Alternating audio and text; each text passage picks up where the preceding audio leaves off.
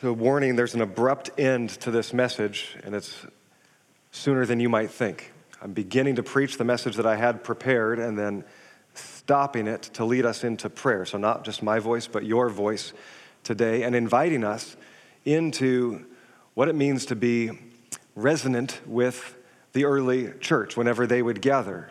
Uh, repeatedly through the New Testament, we have some snapshots, descriptions of what those early church gatherings were like. Uh, probably not in a room like this, because oftentimes it wasn't free to gather publicly and declare Jesus as king, Jesus as Lord, because Caesar was Lord. So they did so secretly often and in, in homes. But when they came together, this was a rhythm for field church for a long time, each one brought some form of offering, a prayer, a psalm, a hymn that they would sing, or a word that they felt like was impressed upon them for the good of the community. And here we have a reminder from the prophet Joel and from Peter, who says, This is what it's all about. This is the fulfillment. Everyone in those days will have the Spirit of God, young and old, rich and poor, men and women, servant and master. Every, the Spirit of God will pour out upon all, and they will give utterance, they will prophesy. They will make known, here's prophecy, they will make known what God is revealing. Sometimes that's as simple as God's word is impressed upon me, his, his actual word, his scripture from, from of old. And I believe it's new today. That's what Peter was doing. He was declaring it new and fulfilled. That, that's, that may be prophecy, making known an old promise that must be received anew today. It also may be a new word that is, you might describe or feel like is, is imperative or a burning that, that we must know. I'm not sure if that will be true for us today as we interact in prayer, but I want to hear from the Lord, and I hope you do too. And if there's a sense of, I believe that this is a word for the church today, perhaps you would be led to share that. Perhaps it's with those close to you before it's brought forth to the broader community. I want to be sensitive to the Spirit today and create that space for us to interact with the Lord. Perhaps it's a, a note that you would send to me or to one of the elders and say, I, I, I'm uncertain if this is a prophecy for the church. maybe you wouldn't even use that term, but as I describe it, I hope you sense as we are people filled with the Spirit to hear from God, to be reminded of His promises, to believe He is present and with us today and has a word of encouragement. Sometimes it comes with conviction. This must change. We must repent. All of it will come with an encouragement to draw closer to the Lord. No condemnation, no guilt. The voice of the Spirit brings encouragement and conviction together for us that we might grow and be more like Him, be encouraged, be empowered. So perhaps there will be space to do that. From young and old, we want to be a church like that. So there's your prep. You have the prompts before. You've probably already been reading some of those, but I will give space for you to interact with that and to respond in prayer. And I'll guide us through that a little bit, and hopefully the Spirit will guide us the rest of the way. So here's the beginning of the sermon, which I intend to probably finish up next week, if possible. What happens next? The Spirit of God comes. That's what happens next to God's people who are faithful to continue to gather together, to search the scriptures, to pray, to break bread together, and to wait upon the Holy Spirit. And that's what we've been trying to do in these spaces and in life groups and in other spaces as we gather these months. The Spirit of God comes to those who doubt, to those who have uncertainties, to those who are grieving, to those who have experienced loss, to those who know brokenness in relationships, and to those even who are experiencing fear. It seems like we can resonate pretty easily with these early followers of Jesus who were striving to be faithful, to gather together, to pray, to search the scriptures, to wait upon the promise that Jesus had given them not too many days before. The Spirit of God will be poured out, and yet not knowing God's timing or the way. They have the what, but not the how or the when, and that can be very difficult. These are people also that are deeply concerned about what's happening in their world, what everything has meant these past few years. They're in fear of what could happen to them to continue to proclaim Jesus as Lord. When the day of Pentecost arrived, they were all together in one place. Acts 2 1. The they we looked at last week was about 120. And we said, why weren't there hundreds more at this point after the risen Christ had been revealing himself to, Paul says, up to 500 he had made himself known physically in the flesh after rising from the grave.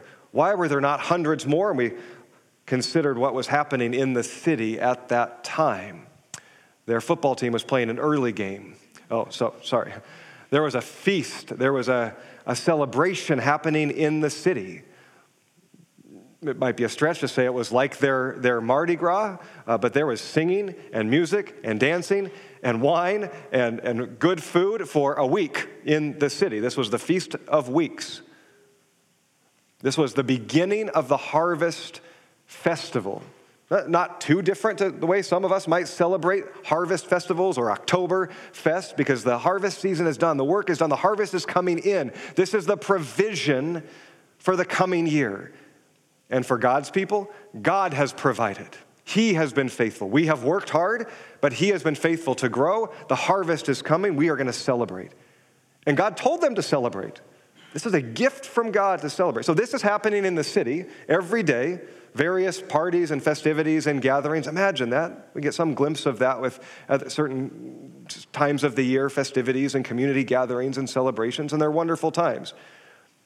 If you have an alternative invitation, to come into an upper stuffy room and to pray and to wait upon something unknown, maybe it starts to make sense why there were just a few gathered in that place on that day when a festivity was happening, a festival was happening, one of the, one of the holy days of the year, Pentecost, for God's people.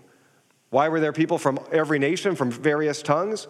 Over the centuries, Jews had been scattered through various times of exile and, and turmoil across what they would have said to the ends of the earth across Asia and across Europe. And they had grown up in those places, learning those customs, learning that language.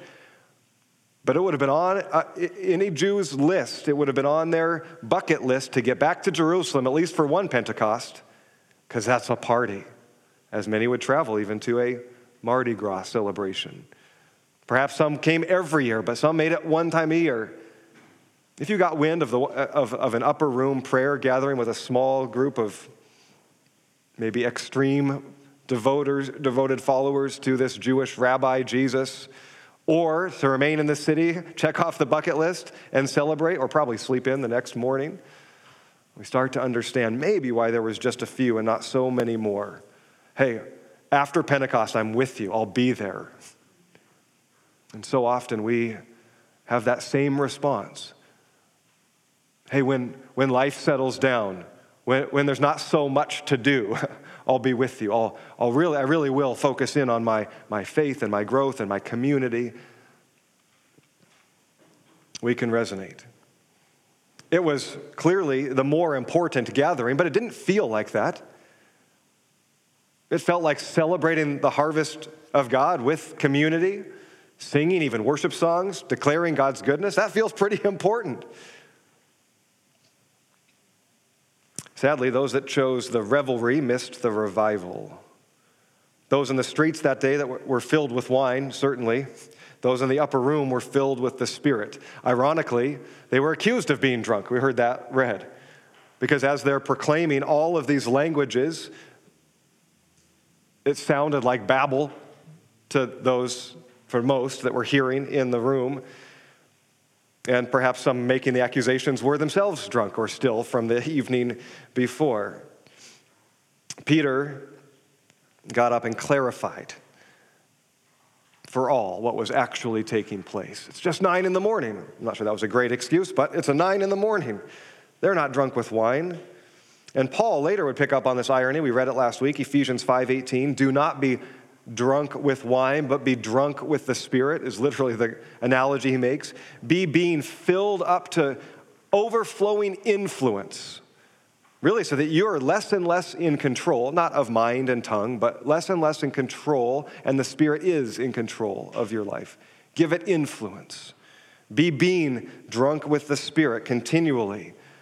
Just as wine has influence only for a time until it is tasted again, so with the Spirit we are to pursue. Peter clarifies for them what is happening, and he says, It is an ancient promise being fulfilled from the prophet Joel, hundreds of years before. This is what's happening today in our midst, he says. Very powerful. Joel 2 28 says, It shall come to pass afterward that I will pour out my spirit on all flesh. Your sons and your daughters shall prophesy, your old men shall dream dreams, your young men shall see visions. Even on the male and female servants in those days, I will pour out my spirit. So they didn't know the how or the when of the coming of the Spirit, but they did know the what if they knew their history. And they clearly did, at least many of them, as Peter got up and quoted it from memory. For us today, what does this mean? We, we don't need another Pentecost event. That is our history. But we do need a fresh filling and empowering of the Holy Spirit.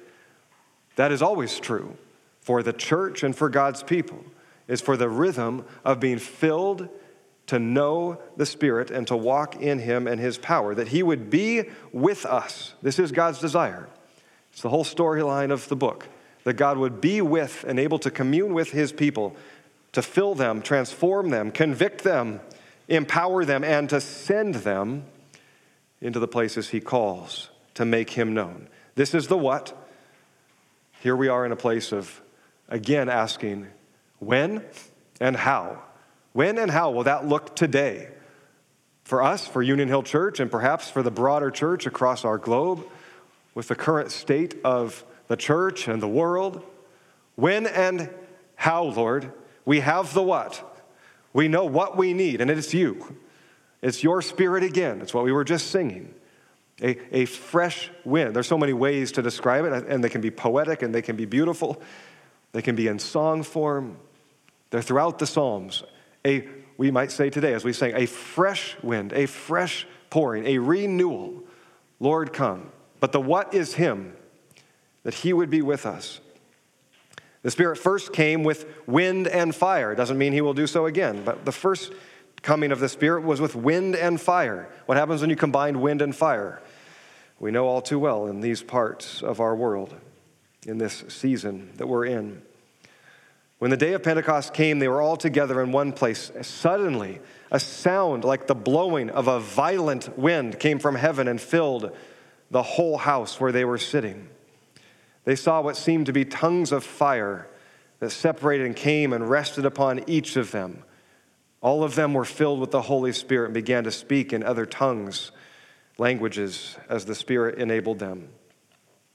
So here's the abrupt ending of the message. I was I had the message mostly written and was continuing to meditate on it on, on Thursday as is a typical rhythm for me. And just reading that again, a passage that I have probably read hundreds of times, a passage I've put to memory. And I immediately got emotional. Uh, earlier that morning, I was watching some of the imagery of, of Hurricane Ian coming across. And, and just uh, both the awe, this is truly an an awesome event, to use that, that, that word, I hope more correctly than maybe sometimes we otherwise use it. The power, the force of nature, relentless, seemingly unforgiving. Uh, certainly, humanity is resilient, but in the path of that, of that hurricane, it changed the la- literal landscape and people's lives forever. So, seeing some of that, how do you, how do you engage with that when it feels like maybe, maybe from the Northwest. I think some of you probably have experienced some pretty intense storms, but for me, never experienced a hurricane. How do you engage with it? How do you, is it just, it's just another storm. It's just another tragedy. Our, our world is both burning and flooding at the same time. And our eyes are open to all of it in a way we've never seen before, too, in this, in this social media age. And I got emotional just hear, reading again this phrase Suddenly, the sound like a violent rushing wind. And some of the footage of the reporters, and you could almost, I could almost feel the, the uncertainty and the fear in some of those reporters. I, I listened to a couple of them that said they had, they had covered, one, one said 30 to 40, and one said over 120 hurricane events. And he said, I've seen nothing like this. The sound, and they kept cutting to the sound of the relentless wind. And I got emotional just thinking about how quickly life can change, how our, our world is, is simultaneously burning and flooding in drought and deluge, and how that is also a metaphor for the social and political and economic unrest and uncertainty and fear and changing landscape, and sometimes violence and force that it feels like our world will never be the same. Especially for those that are most vulnerable or marginalized. Some of the pictures of, of the recovery that was already starting to take place, although there are certain places in Florida where you can't even access anymore. But some overhead aerial shots of the multi million dollar hotels and homes still standing. They'll have lots of cleanup to do, but they'll get back to business. Right next to communities completely washed away. Mobile home or older, older homes that just could not withstand the force. And I felt like that picture was also such a, very real, certainly. And for those that are, have their life changed from it, our hearts go out to them. But a picture of what's happening in our world in so many places. The secure, the wealthy, the powerful are relatively unshaken. This is a season of, of interruption, and they're frustrated and annoyed by the work and the unsettledness and the higher gas prices and inflation, the cleanup that's going to have to come, the pandemic mandates, which are all but over but still influencing. And then the other part of our world and our society that has been devastated, lost everything, broken, washed away. And this is the world that we're in. And I just got, I got emotional. I dwelt in that place, and I felt like God was asking me to lead us into a place like that without trying to recreate an emotion. That's not my intent, but to recognize that we are a people who live in the world and are called to be citizens of heaven within it, to be salt, to be light, to have eyes to see, as Jesus looked over Jerusalem closely before his crucifixion and wept for the city, knowing full well that another week long festival was coming, would happen largely in ignorance to what he was about to do. Life would go on for the Jewish people but wept over the state of brokenness within the city, always saw the poor and the hurting and the marginalized, never turned anyone away, went even in pursuit primarily of the sick and the hurting to lay his hands upon them, that we are meant to be like this in our world. Followers of Jesus, faithful. So here's the prayer prompt. We can have the, those words on the screen and on the card. You may have a journal or a notebook or use your device to record your prayers. There's not much space on those cards. You can write on those if you have a writing implement. Or you can just ponder and reflect and pray. It can be a simple response God, as I look into the world, I see. And you can put one or two words, or you can write a paragraph. What is God inviting you to pray? God, we need you. How do you finish that statement? God help. Maybe that's a help for those more immediately affected by the hurricane. Maybe this leads you to family or to friends or even for yourself. And then don't miss gratitude. With all kinds of prayers and requests, with thanksgiving, we're called to pray. So be grateful. God, I'm grateful for. And God, I believe you're saying, to us. I believe I hear you. What is he saying? That's what I would love for us to receive. We may not have that answer. We don't determine when and how God speaks. We may have a scripture, we may have a promise that stands the test of time. So use this space. Catherine's going to come and give some music. As you feel led, take, take some quiet to do this internally, and however you want to jot or note, because I will invite you to share with those near you and use this maybe as a time for your own devotions or for later with your family. But I will invite you to use this space to, to share or even to pray briefly together over those statements. And then I'll invite us into our life groups to use this as a prompt, uh, again, a way to pray. And I believe God will speak.